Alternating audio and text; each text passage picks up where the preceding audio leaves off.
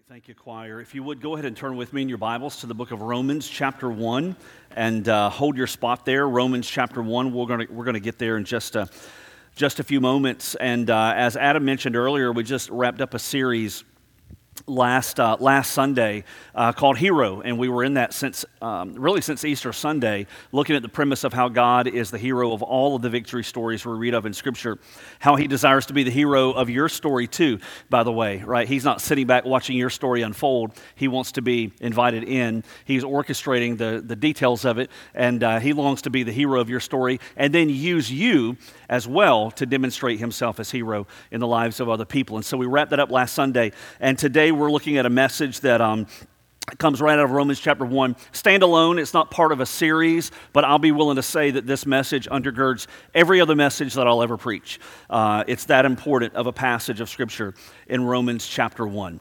So, uh, how many of you, just a quick show of hands, are on social media in some form or fashion Instagram, Facebook, Twitter, what have you? All right, pretty much most every hand in here, as would be expected. Um, if, if, you're, if you've been on social media much at all, you've realized that people are really comfortable uh, sharing their true selves and their opinions. In fact, it's one of, the, one of the good things about social media is you never have to wonder where a person stands, right? They are always willing to share where they stand and where their opinion lies and Uh, kind of where they fall down on certain topics. And you get to see people for who they are, really, through social media. That's one of the good things. One of the bad things about social media is you get to see people for who they are and they share their opinions and they share their perspective and they share their ideas about different things and that's not always necessarily a good thing if you look at social media if you look at, at, at the news if you check out the you know, whether it's on your phone you know the, the, the news of the day or whether you're turning on the nightly news kind of old school fashion what you've realized is our world has a lot of issues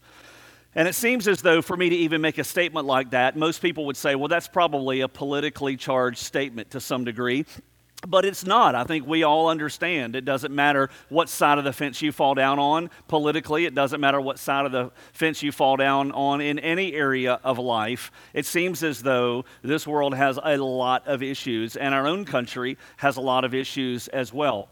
You've got people that are marginalized. You've got people who are pushed to the fringes. You've got groups that are clamoring for attention. You've got different things that are occurring in our culture and in our society that the first five minutes of any newscast or any news feed, you begin to see nothing but bad news, uh, followed by bad news, followed by more bad news. And it seems as though that's where our culture is. And if you were to ask people, what is the greatest need? I mean, just just random sample of people. If you were to go out and around in your workplace, in your neighborhood, down on River Street, wherever you want to go, if you were to ask people, what is the greatest need of man? I believe that most of those answers would be tainted by the person's experience in life. For example, if you were to ask a person in some part of the globe who hasn't had a meal in weeks, what is man's greatest need? They would probably say a resolution to global hunger, right? Their answer to man's greatest need is going to be tainted by their experience. If you were to ask a person who is marginalized, if you were to ask a person who is dealing, let's say, with, uh, with loneliness, for example, what is man's greatest need? They're probably going to say something along the lines of companionship. If you were to ask a person who is impoverished, who is in the, the, the, the, less wealthy area of, uh, of the globe or even the most impoverished. Let's just go there. The most impoverished part of our world, if you were to ask them, what is the greatest need of man, they're probably going to say some level of provision, or maybe some would even say wealth.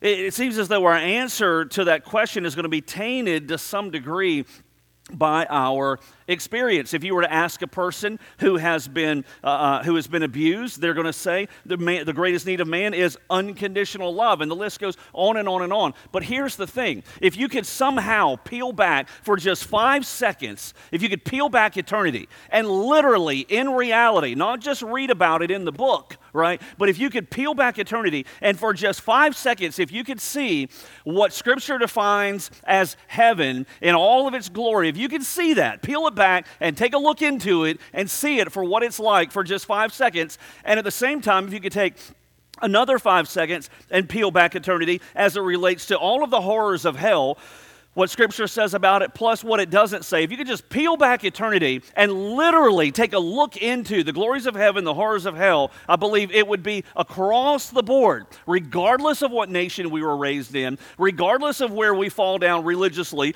for the Buddhist, for the uh, Hindu, for the Christian, for everyone, rich and poor, young and old, if we could peel back eternity and see all of what it looks like, our answer would be what is man's greatest need? We would say unequivocally, the gospel?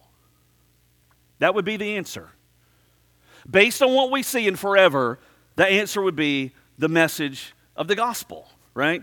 So, what is the gospel exactly? Well, the gospel is actually a proclamation. In the New Testament, when the word gospel is used, it's used over 90 times in the New Testament. When you see that word gospel in the New Testament, it's the translation of a Greek word, evangelion, which means good news.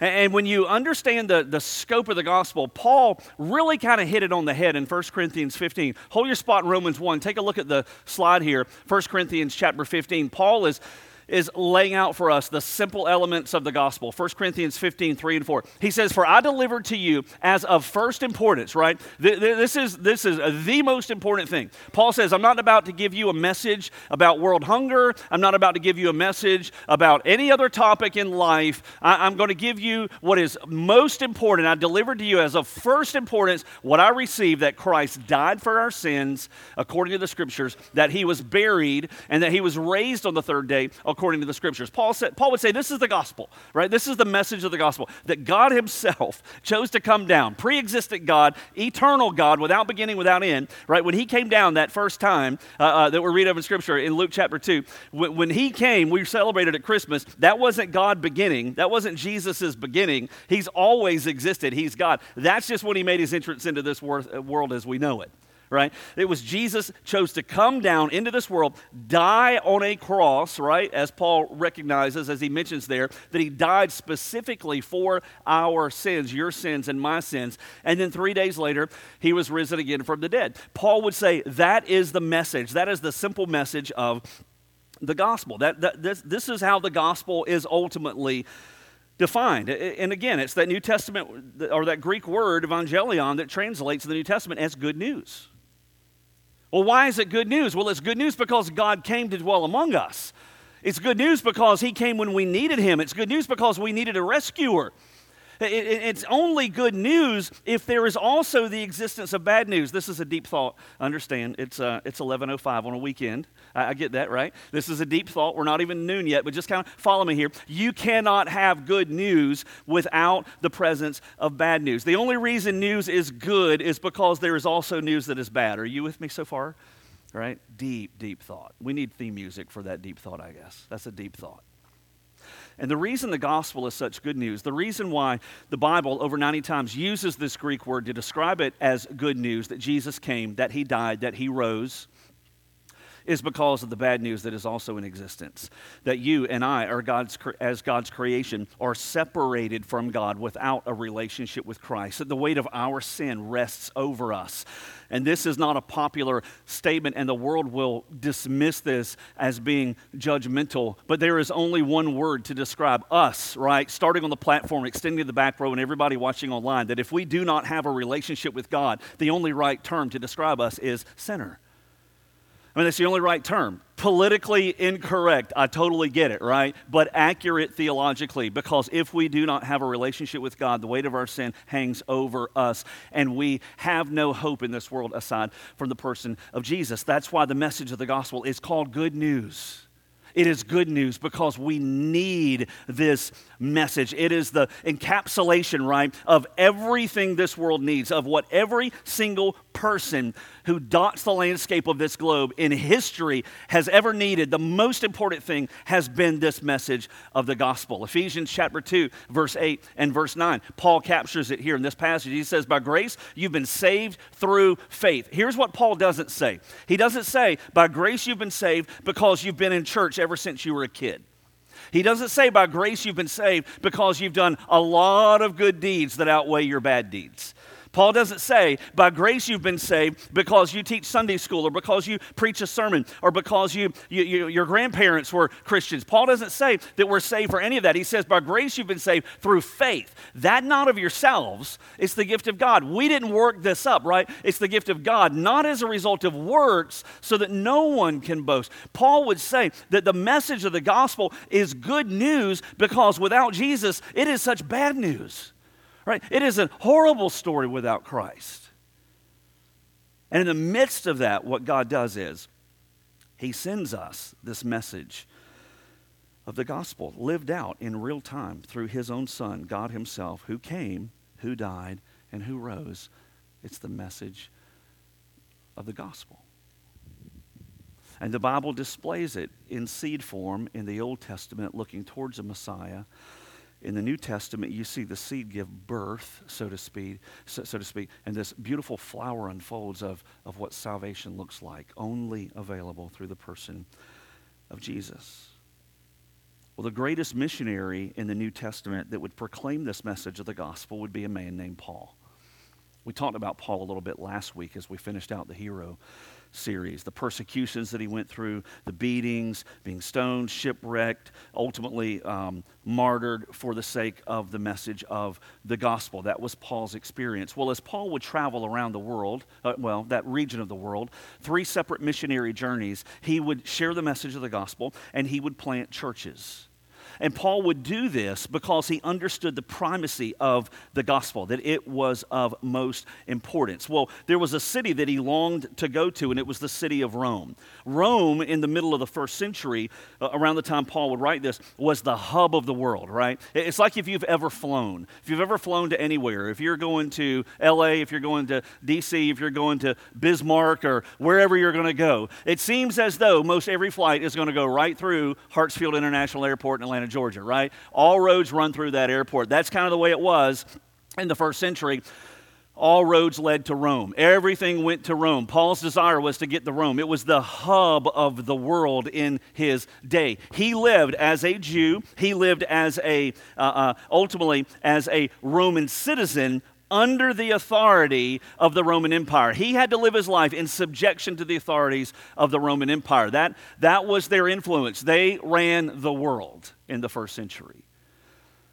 And Paul wanted to go there. He wanted to make it there. He would at the end of his life as a prisoner under terms that were different than he had expected or desired, but he would ultimately make it to Rome. But there were two overarching reasons of why he wanted to get there so badly. We begin to see them in Romans chapter 1. Uh, move down with me here to verse 11.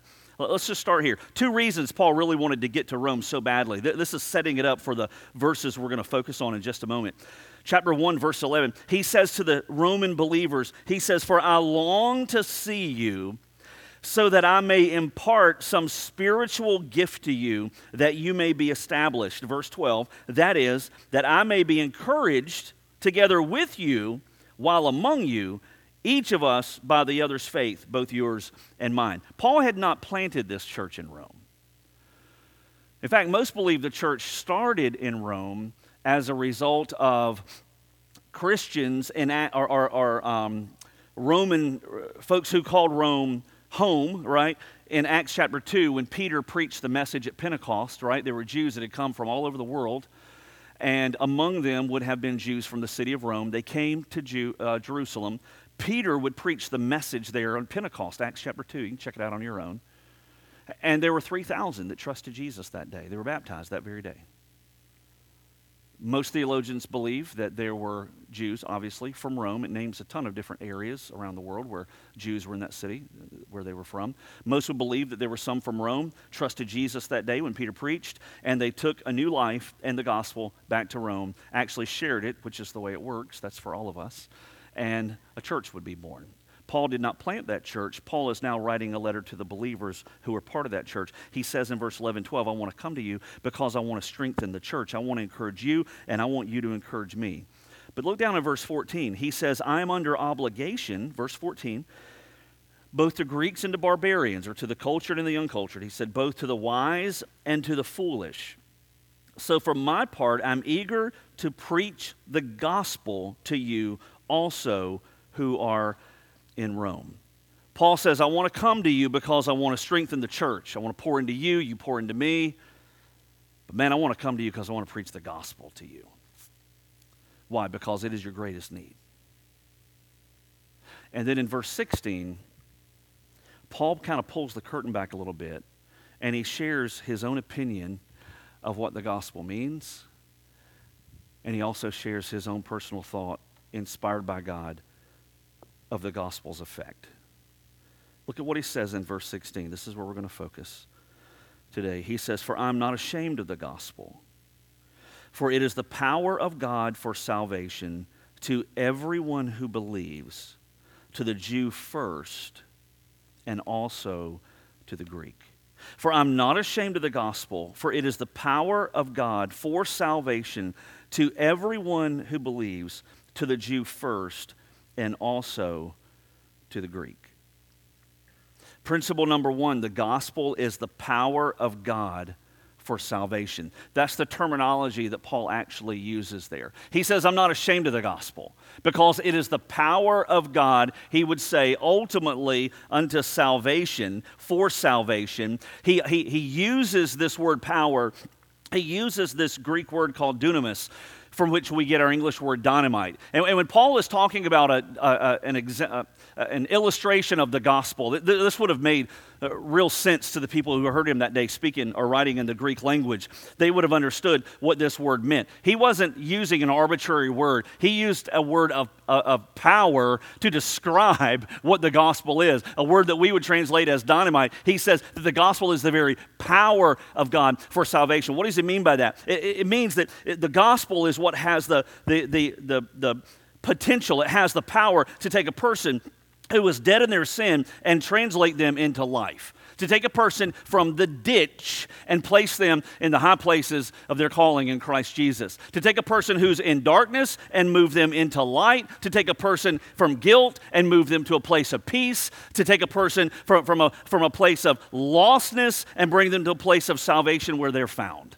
Paul says that's the power of the gospel. There is no other message in this world. Nothing you're going to see on TV, nothing you're going to read on social media. There is no other message in existence for the Romans 2,000 years ago or for us today. There is no other message in existence that has the power that the, that the gospel carries. This transformative power, this, this ability to literally change a person. There are three huge questions that we have to deal with in our lives over the scope of the life that God gives us. Three enormous questions that we have to deal with. Question number one, where did I come from? Question number two, why am I here? Question number three, where am I going when I die?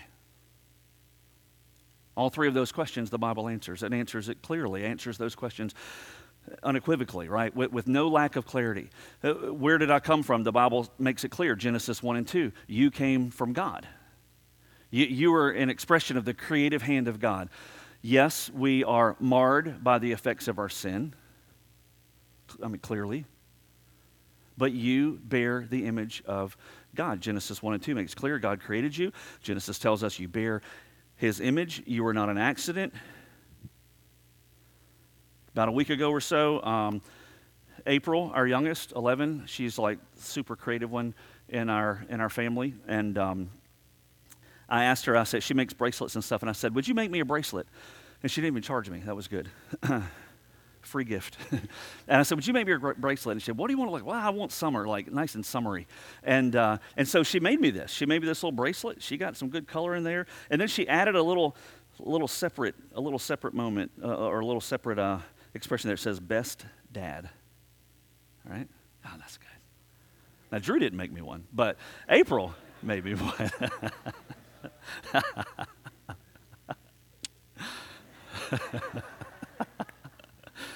now, here's the thing this, this bracelet did not materialize out of nothing, right? I mean, it, it's not as though um, uh, nothing created something, you know, and, and then all of a sudden I walk in on the kitchen counter the next morning, boom, there's a bracelet there that specifically identifies me as the best dad. All you other dads in here, sorry, but, you know,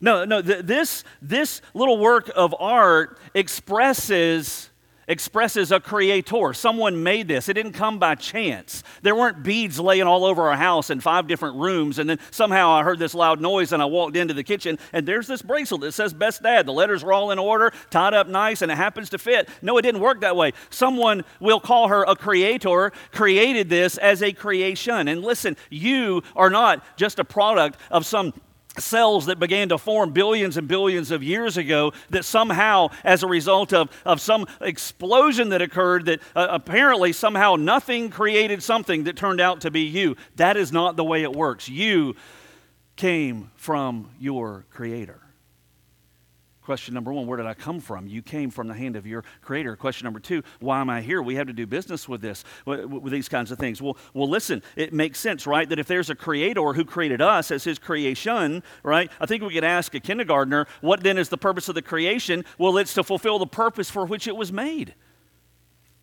Right? This is a bracelet. I'm not going to go home and cook with this later on for lunch. Like, man, I'm starving. Where's that bracelet? I got to whip up something through. No, it's not made for that. I wear it. It's what it's designed for. I've got a watch on. Uh, I lost my watch. I mean, my watch quit working. I was out of town. I was in Indianapolis. The thing, I was going to try to fix it. It wouldn't work. I trashed it, threw it into the can, and then uh, I ordered another one a few days ago. Went out of town again, came home. Boom. There's an Amazon watch waiting for me. Right? How good is that? They didn't send a letter, by the way, that said, hey, there was this explosion in the Amazon warehouse and your watch came out. Enjoy. You know, no, somebody made it, right? It's evidence of a creator. Evidence of a creator. Whew. Evidence of a creator. I mean, and this watch has a purpose, right? When I wear it and look at the time and then ignore it because I'm preaching, it's fulfilling the purpose, right? It's fulfilling the purpose for which it was made. You were designed by your Creator. You bear the image of God. Why are you here? It's to live your life in fulfillment of the purpose for which He made you. That's to give Him as Creator glory. You don't just work a job, man. You, you do that to the glory of God. That's why Paul says in Colossians, do everything, whether you eat or drink, do everything to the glory of God. I mean, it doesn't matter whether you're a teacher or whether you're a coach or whether you're a physician or whatever you do. We do that because we're created by Him, given those gifts and skills and talents. We do that to His glory. Where did you come from? You came from your Creator. Why are you here? You're here to live life to His glory. Where are you going with your when you die? That has everything to do with the gospel. Everything. Every single thing. Paul says, in the midst of our bad news, that all have sinned, that all have fallen short, that the wrath of God weighs over us as unforgiven parts of God's creation. Paul says in Romans 5 8, but God, here's the good news, demonstrates his own love towards us, in that while we were yet sinners with nothing to bring to the table, no good deed to wash away our sin, he says, while we were yet sinners, Christ died for us. That is the gospel. Paul says it has the power, it's the power of God for salvation, the ability to change and totally transform your entire life as well as your standing before God. Principle number two we find in this verse, in verse 16, is not only is the gospel uh, ultimately the power of God for salvation, but it's also enough for anyone. Look at the end of verse 16. The end of verse 16. He says it's the power of God for salvation to everyone who believes, to the Jew first and also to the Greek. He says it's the power of God for salvation. It's enough for anyone. He says to everyone, he says. He doesn't disqualify anyone. He even, he even says to the Jew first, also to the Greek. He kind of covers everybody. He says the gospel is enough. He says it doesn't matter if, if you have a past that you hope no one else ever finds about, the gospel is enough to deal with that to the addict, to the, to the, to the person in the deepest ditch, to the person with the greatest amount of regret, to the CEO, to the person with the corner office, to the most accomplished, and everyone in between. He says the gospel is enough right? There's nothing we have to add to it. We don't try to add our own good deeds. We don't try to put our little twist. It's not as though some cult groups would believe that, yeah, Jesus is enough to get you to first base, but you got to do this and this and this and this to get to second, third, and ultimately home to where God wants you to be. No, no, no. Jesus is enough. He circles the bases for you. Amen. Right? That's the way it works. A fellow named J.D. Greear, some of you may be familiar with him, pastor in the Raleigh Durham area. Um, author, done all kind of stuff to help advance the gospel. Um, he, we, we, as a staff, I think, a number of years ago, went through uh, some of his material, and he has a book titled Gospel Recovering the Power That Made Christianity Revolutionary. Be- before, um, before J- J.D. Greear was uh, a pastor, he was a missionary. In fact, I remember he and I went to the same, um, the same seminary. We were there partly at the same time. He was in a different program than I was. I didn't know him, he didn't know me, but I remember seeing him around and that kind of stuff. But he, part of that time that I was there was when he was living out what I'm about to read. He was a missionary for two years um, in an undisclosed Islamic country and um, serving as a missionary. And he, he tells this story in his book titled Gospel. And I just want to take a moment to read it. He says, One night while I was living in an Islamic country, I received a phone call from a man I had never met named Mahmoud. Mahmoud explained to me that he had a very important dream, and he believed that I was supposed to help him interpret it. In his dream, he had wandered aimlessly in an endless field. This field, he told me, seemed to him to symbolize his life. He felt alone, without purpose, true companionship, or direction. And after walking for what seemed like days, he heard a voice behind him call his name. There he saw a man who, in his words, quote, was dressed in shining white clothing. I could not see, I could not look on his face because it shone like the sun, end quote. This heavenly man reached into the sash of his robe, pulled out a copy of the gospel, and tried to place it in Mahmud's hands. This, the man said to Mahmud, calling him by name, will get you out of this field. Mahmud refused. Remember, this is his dream. Mahmud was a faithful Muslim and he had no desire to possess Christian literature. He woke up in a cold sweat, heart beating quickly, feeling very afraid. He said he felt as if he had rejected a prophet and did not know what to do. When he fell asleep the second night, he found himself again in the field. Again, the man appeared, offering Mahmud another copy of the gospel. And again, Mahmud refused. The third night, when Mahmud went to sleep, the man was there waiting on him. This and only this, he said to Mahmud, will get you out of this field. And with trembling hand, Mahmud took the gospel from the man. Mahmud then said to me, JD, says, he said to me, My friend tells me that you're an expert in the gospel. Can you interpret my dream for me? he said, No joke, that's what he said. J.D. Greear says, Now, I was raised in a very traditional Baptist home, and dreams or visions were not part of our standard religious repertoire. So I said, Mahmoud, I don't believe in visions and dreams. Then he goes on and says, Not really. I looked at him and said, Brother, you are so in luck. Dream interpretation just happens to be my spiritual gift. And he says, For the next two hours, I explained the gospel to him. Though he still had questions, he didn't really doubt the answers I was giving him. After all, he'd been instructed by a divine messenger to listen. And when I explained to him how Jesus had taken his sin on the cross, he said, with tears streaming down his face, Allah, the Creator God, dying in my place, can this be true? It was obvious he'd believed, so I asked him if he would like to place his faith in Jesus. And when he said yes, I asked him if he knew what such commitment might cost him. Mahmoud, I said, you might lose your job. You might get kicked out of your family. This commitment to Christ might even cost you your life. And I'll never forget what he said next. He smiled and said, Of course, I know all that. That's why it took me over a month to come talk with you, because I knew that if I became a follower of Jesus, it might cost me everything. But if Jesus Christ is God and God gave himself like that for me on the cross, I will go anywhere with him. If I lose my job, my family, or my life, it's okay. I'd go with Jesus anywhere. The gospel is enough for anyone. The power of God for salvation. The gospel is enough for anyone, including you, no matter where you've been no matter what you've done, no matter how you were raised, no matter about that deep, dark secret back in the closet somewhere, the gospel is enough for anyone. But there's an important part of this verse that I have not yet focused on that I want to close with. Still in verse 16, and this third truth is this that the gospel's terms are already determined by God.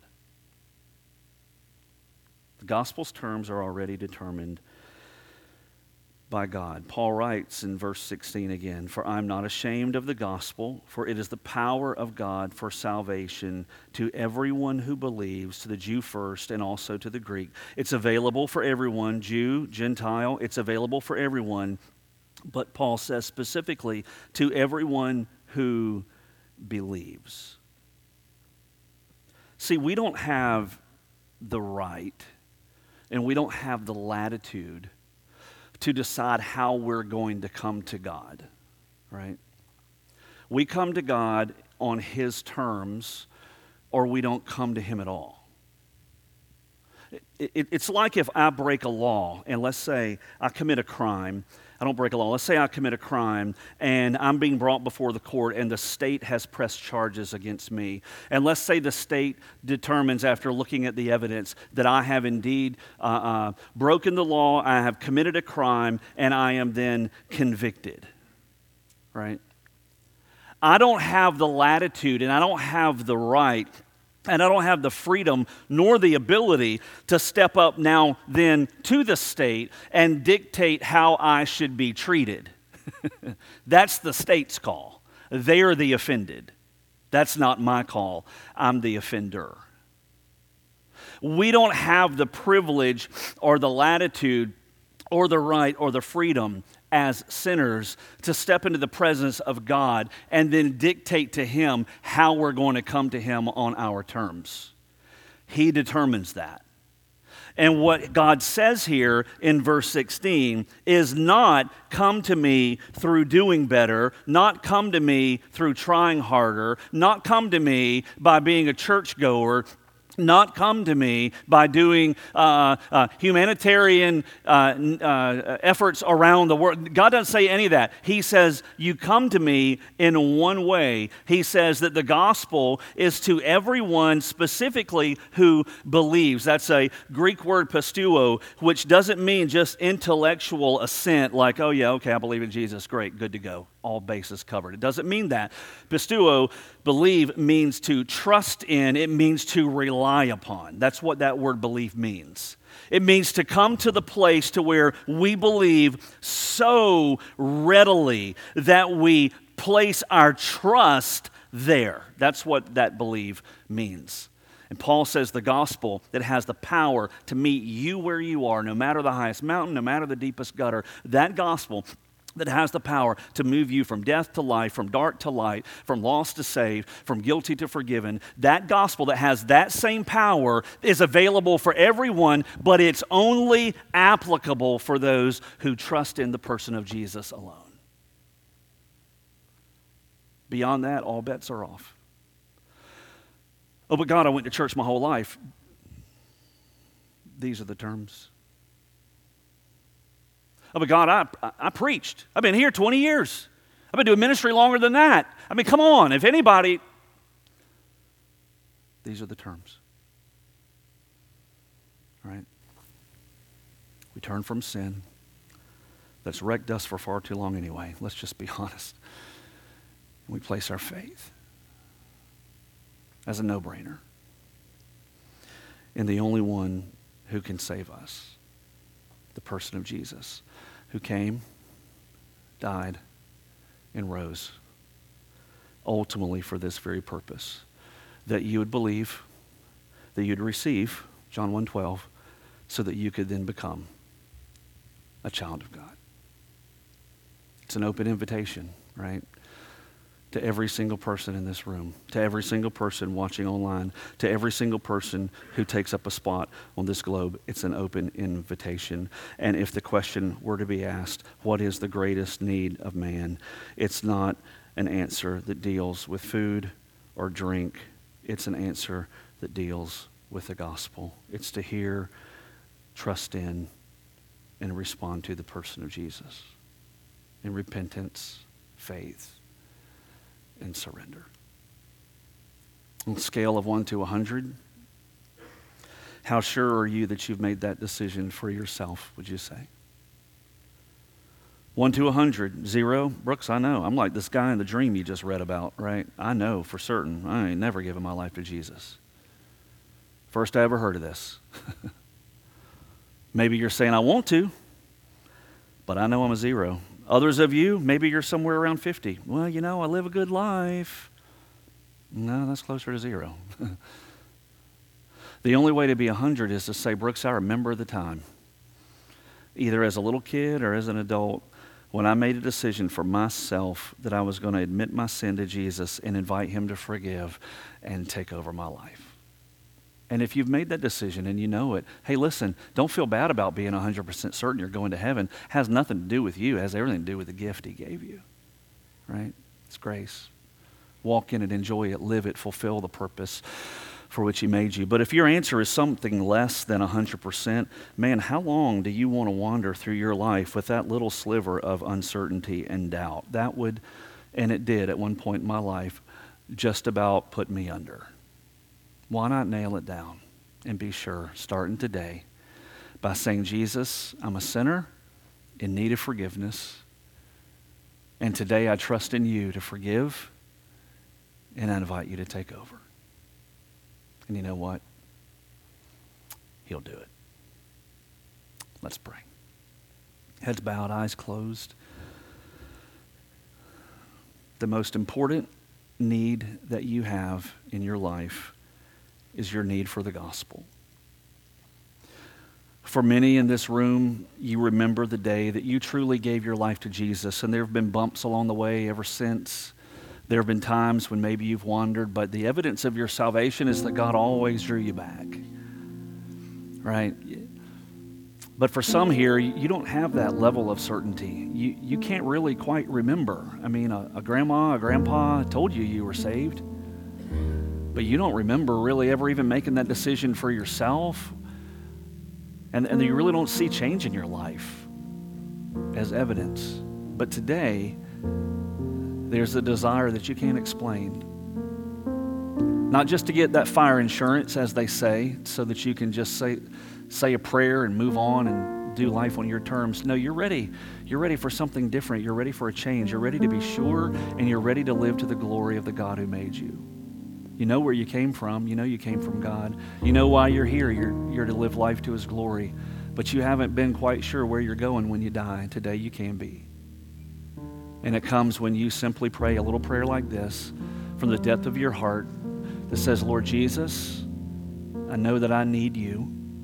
And I know that I've sinned and broken my relationship with God. And today, as an act of my will, the best that I can, I lay down my sin and I walk away. And I turn to you, Jesus. And I trust you alone and invite you to forgive me, to wipe the slate clean, to give me a new life, and to take over. Help me to live for you from this day forward. In your name, Jesus, I pray. Amen. Head still bowed, eyes still closed. God, I thank you for those today who may have prayed that prayer for the very first time. Lord, I thank you for those who prayed it because they just really weren't sure. And I, my goal is not to create doubt, Lord. That doesn't accomplish anything. But something in there wasn't quite certain. And today they nailed it down. I remember being there in my own life years and years and years ago. And Lord, there is no price tag that can be hung on what it, no, what it means to have that assurance that I'm right with God. And Lord, I thank you that today there are some that can now have that assurance, 100% sure, not because they finally lived good enough, but because they've placed their faith in Christ. Lord, help us to take that same message of the gospel that's changed us. Help us to take it and to live it out in our lives as we serve other people. Help us to take that same gospel and to live by it every day. And when the enemy whispers in our ear, don't you remember who you used to be? And when the enemy tries to bring temptation to lure us away, help us to remember that it's that same message of the gospel that takes effect, that we know who we are in, in Christ. We know that we're part of your family. And Lord, there's no reason to dabble with temptation because it'll only take us away from the greatness of what you have in store for us. And so, God, we do thank you for the gospel. Thank you that Paul wasn't ashamed, and so he wrote about it. And thank you that 2,000 years later, we can read about it and live it. Help us to do that, we pray. In Jesus' name.